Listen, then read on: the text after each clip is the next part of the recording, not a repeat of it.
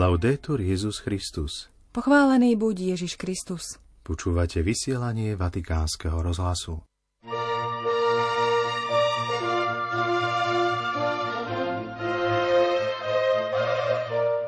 Ježiš, vzor ohlasovania. Tak znie téma druhej katechézy pápeža Františka z cyklu o evangelizačnom nadšení, ktorú dnes predniesol pri generálnej audiencii. Svetý otec veriacich vyzval k modlitbe za katolického kňaza, ktorého v nedeľu zavraždili v jeho fare v Severnej Nigérii i za Ukrajinu a Konžskú demokratickú republiku. Dnes sa začal týždeň modlitieb za jednotu kresťanov s témou Robte dobro, domáhajte sa práva. V stredu 18. januára vám požehnaný večer z Ríma želajú Zuzana Klimanová a Martin Jarábek. Vatikán. Pri stretnutí s veriacimi na generálnej audiencii v aule Pavla VI. dnes pápež František pokračoval v katechézach o evangelizačnom nadšení. V druhej časti série sa zameral na príklad Ježiša a na jeho pastierské srdce, ktorému sa vždy cnie za stratenými ovcami a ktoré riskuje, keď ich ide hľadať. Pápež František pri generálnej audiencii pripomenul začínajúci sa týždeň modlitieb za jednotu kresťanov, ktorý trvá od 18. do 25. januára s témou Robte dobro, domáhajte sa práva. Na začiatku týždňa modlitieb za jednotu kresťanov pozývam každého z vás, aby ste sa modlili a pracovali v prospech toho, aby sa medzi všetkými veriacimi v Krista čoraz viac potvrdzovala cesta k plnému spoločenstvu a zároveň vás povzbudzujem, aby ste sa nasadili byť v každej oblasti života budovateľmi zmierenia a pokoja. Svetý otec pripomenul prenasledovaných kresťanov vo svete. Osobitne vyzval k modlitbe za nedávno zavraždeného nigerijského kňaza Izaka Akiho. Prosím vás, aby ste sa spolu so mnou modlili za otca Izáka z diecezy Mina na severe Nigérie, ktorý bol minulú nedeľu zabitý vo svojom farskom dome. Koľko kresťanov trpí násilie na vlastnej koži, modlíme sa za nich.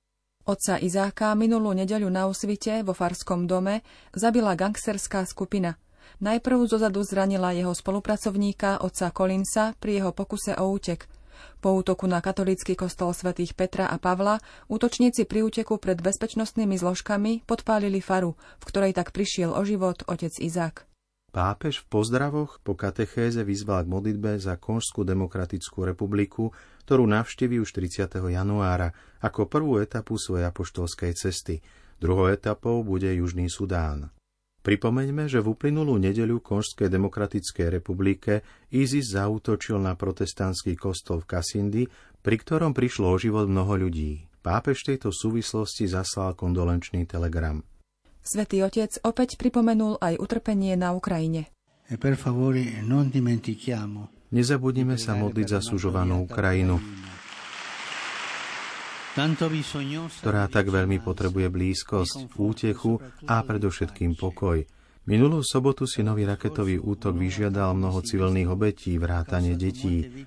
Príjmam za svoj srdcervujúci smútok členových rodín, Obrazy a svedectvá o tejto tragickej udalosti sú silným apelom na svedomie všetkých. Nemôžeme zostať ľahostajní. Teraz sa už započúvajme do katechézy svätého Otca. Uviedol ju nasledujúci úryvok z Lukášovho Evanielia. Ježiš povedal, ak má niekto z vás 100 oviec a jednu z nich stratí, nenechá tých 99 na púšti a nepôjde za tou, čo sa stratila, kým ju nenájde? a keď ju nájde, vezme ju s radosťou na plecia a len čo príde domov, zvolá priateľov a susedov a povie im Radujte sa so mnou, lebo som našiel ovcu, čo sa mi stratila. Hovorím vám, tak bude aj v nebi väčšia radosť nad jedným hriešnikom, ktorý robí pokánie, ako nad 99 spravodlivými, ktorí pokánie nepotrebujú. Cari fratelli e sorelle, buongiorno e benvenuti tutti. Drahí bratia a sestry, dobrý deň a vítajte. Minulú stredu sme začali cyklus katechézu o evangelizačnom nadšení o apoštolskej horlivosti, ktorá má oživovať církev a každého kresťana. Dnes sa pozrieme na neprekonateľný vzor ohlasovania Ježiša. Evangelium na Vianoce ho nazýva Božím slovom. Skutočnosť, že je slovo, nás upozorňuje na podstatný aspekt Ježiša.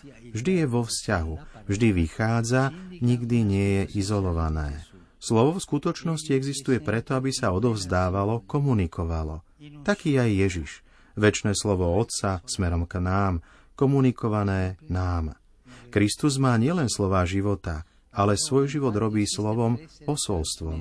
Žije teda vždy obrátený k Otcovi a k nám. Vždy hľadí k Otcovi, ktorý ho poslal a pozera na nás, ku ktorým je poslaný.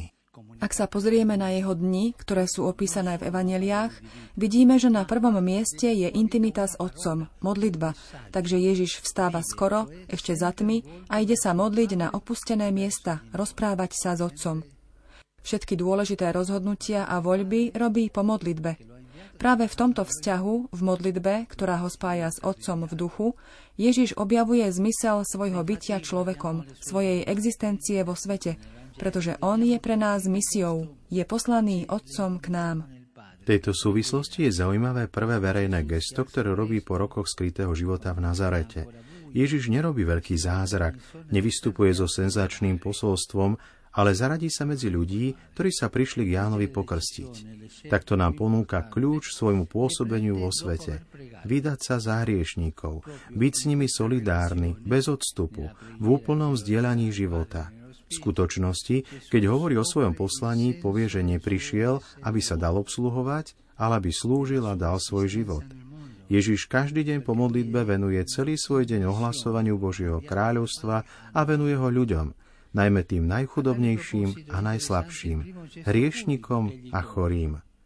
To znamená, že Ježiš je v kontakte s Otcom v modlitbe a potom je v kontakte so všetkými ľuďmi pre poslanie, katechézu, aby ich učil o ceste do Božieho kráľovstva.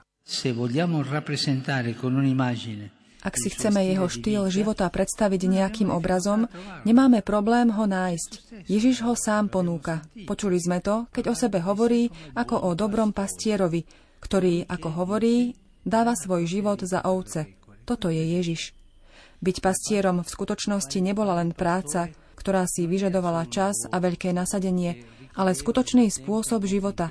24 hodín denne žiť so stádom, sprevádzať ho na pastvu, spať medzi ovcami, starať sa o tie najslabšie. Inými slovami, Ježiš nerobí niečo pre nás, ale daruje všetko, dáva svoj život za nás. Jeho srdce je pastoračné, je pastierom nás všetkých. Ak chceme zhrnúť činnosť cirkvi do jedného slova, často sa používa pojem pastorácia. Aby sme mohli zhodnotiť svoju pastoračnú prácu, musíme sa porovnať so vzorom, konfrontovať sa s Ježišom, dobrým pastierom. Predovšetkým sa môžeme pýtať sami seba. Napodobňujeme ho tým, že pijeme s prameňou modlitby, aby naše srdce bolo v súlade s jeho srdcom. Intimita s ním je, ako naznačuje krásny zväzok opáta Šotarda dušou každého apoštolátu. Sám Ježiš to svojim učeníkom jasne povedal, bezo mňa nemôžete nič urobiť. Ak je človek s Ježišom, zistí, že jeho pastoračné srdce vždy bije pre tých, ktorí sú zblúdení, stratení, vzdialení. A naše? Ako často sa stáva, že pri ľuďoch, ktorí sú trochu problémoví alebo ktorí sú pre nás trochu nepríjemní, si povieme, Veď je to jeho problém, nech si poradí. Ale Ježiš to nikdy nepovedal. Nikdy. Naopak, šiel vždy k všetkým vylúčeným hriešnikom. Obvinili ho z toho, že bol s hriešnikmi, pretože priniesol Božiu spásu práve hriešnikom. V 15. kapitole Lukášovho Evanielia sme počuli podobenstvo o stratenej ovci. Ježiš hovorí aj o stratenej minci a marnotratnom synovi. Ak sa chceme trénovať v apoštolskej horlivosti, mali by sme mať stále na zreteli Lukášovú 15. kapitolu. Čítajte ju často, tam môžeme pochopiť, čo je to apoštolská horlivosť. Tam zistujeme, že Boh sa len neprizerá na ohradu svojich oviec a nevyhráža sa im, aby neodišli. Naopak, ak jedna vyjde von a stratí sa, neopustí ju, ale hľadajú. Nehovorí, odišla, je to jej chyba, jej vec. Pastoračné srdce reaguje iným spôsobom. Srdce pastiera trpí a srdce pastiera riskuje. Trpí. Áno, Boh trpí pre toho, kto odchádza a keď ho oplakáva, o to viac ho miluje. Pán trpí, keď sa vzdialujeme od jeho srdca. Trpí pre tých, ktorí nepoznajú krásu jeho lásky a teplo jeho objatia. V reakcii na toto utrpenie sa však neuzatvára do seba, ale riskuje.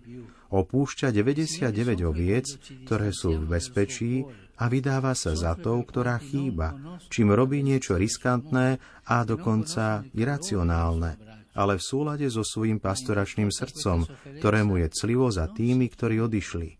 Ježiš za nimi neustále smúti a keď počujeme, že niekto opustil cirkev, čo povieme? Nech si poradí. Nie. Ježiš nás učí smútku za tými, ktorí odišli. Ježiš sa nehnevá, ani nemá zášť, ale veľmi smúti za nami. To je Božia horlivosť.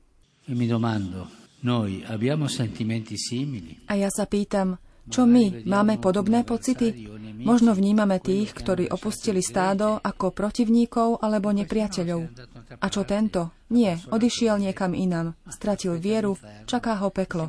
A my sme pokojní. Keď ich stretávame v škole, v práci, na uliciach mesta, prečo sa nezamyslieť nad tým, že máme krásnu príležitosť svedčiť im o radosti Otca, ktorý ich miluje a nikdy na nich nezabudol. Nie preto, aby sme prozelitizovali, to nie, ale aby sme prijali Otcovo slovo a kráčali spolu. Evangelizácia nie je prozelitizmus. Prozelitizmus je pohanská vec, ktorá nie je ani náboženská, ani evangelizačná. Aj pre nich je tu dobré slovo a je našou cťou a bremenom niesť im to slovo, povedať im ho. Pretože slovo, Ježiš, nás žiada vždy sa priblížiť s otvoreným srdcom ku všetkým, pretože on je taký. Možno už dlho nasledujeme a milujeme Ježiša a nikdy sme si nepoložili otázku, či zdieľame jeho pocity, či trpíme a riskujeme v súlade s Ježišovým srdcom, týmto pastoračným srdcom, blízko Ježišovmu pastoračnému srdcu. Nejde o prozelitizmus, ako som povedal, aby iní boli naši. Nie, to nie je kresťanstvo. Ide o lásku, aby boli šťastnými Božími deťmi. Prosme v modlitbe o milosť pastoračného srdca, otvoreného, všetkým byť na blízku, prinášať pánovo posolstvo a tiež cítiť túžbu po Kristovi. Pretože náš život bez tejto lásky, ktorá trpí a riskuje, nejde. Ak my, kresťania, nemáme túto lásku, ktorá trpí a riskuje, totiž riskujeme, že budeme pásť len sami seba. Pastieri, ktorí sú pastiermi seba samých, sú namiesto pastierov stáda pastiermi znamenitých oviec. Človek nesmie byť pastierom seba samého, ale pastierom všetkých. Pastori tutti. Grazie. Toľko z katechézy svätého otca Františka. Ako sme už informovali, v Konžskej demokratickej republike v regióne Severné Kivu došlo v nedeľu 15. januára k teroristickému útoku na protestantský kostol v Kasindi. Túto krajinu, konkrétne jej hlavné mesto, sa počínajúc 30. januárom chystá navštíviť pápež František na svojej apoštolskej ceste, ktorá ho neskôr zavedie aj do Južného Sudánu. Situáciu v Konžskej demokratickej republike pre Vatican News priblížil tamojší apoštolský nuncius Monsignor Ettore Balestrero. Ako hovorí na omši s pápežom v hlavnom meste Kinshasa, sa očakávajú 2 milióny veriacich. Aké sú prípravy na návštevu pápeža Františka? Úsilie o bezpečnosť a verejný poriadok je obrovské. Stačí povedať, že na Svetej Omši, ktorú bude pápež sláviť v Kinšase, sa očakáva účasť najmenej dvoch miliónov ľudí. Každý týždeň sa stretávam s predsedom vlády a hlavou miestnej cirkvy. Urobilo sa toho veľa. Sú tu aj nádherné príbehy. Napríklad vám môžem povedať o chlapcovi, ktorý sa každú nedeľu zúčastňuje na Svetej Omši tu na nunciatúre. Zaujala ho návšteva pápeža a práve včera ma požiadal o prijatie všetkých sviatostí kresťanskej iniciácie. To sa mi zdá byť hlavným cieľom návštevy, prebudiť vieru v tých, ktorí ju nemajú a posilniť radosť tých, ktorí ju majú. Mnohí hovoria, že návšteva pápeža je splneným snom. Celá krajina očakáva slovo útechy a tiež zahojenie rán, ktoré žiaľ stále krvácajú, a to najmä na východe. Do počutia zajtra. Laudetur Jezus Christus.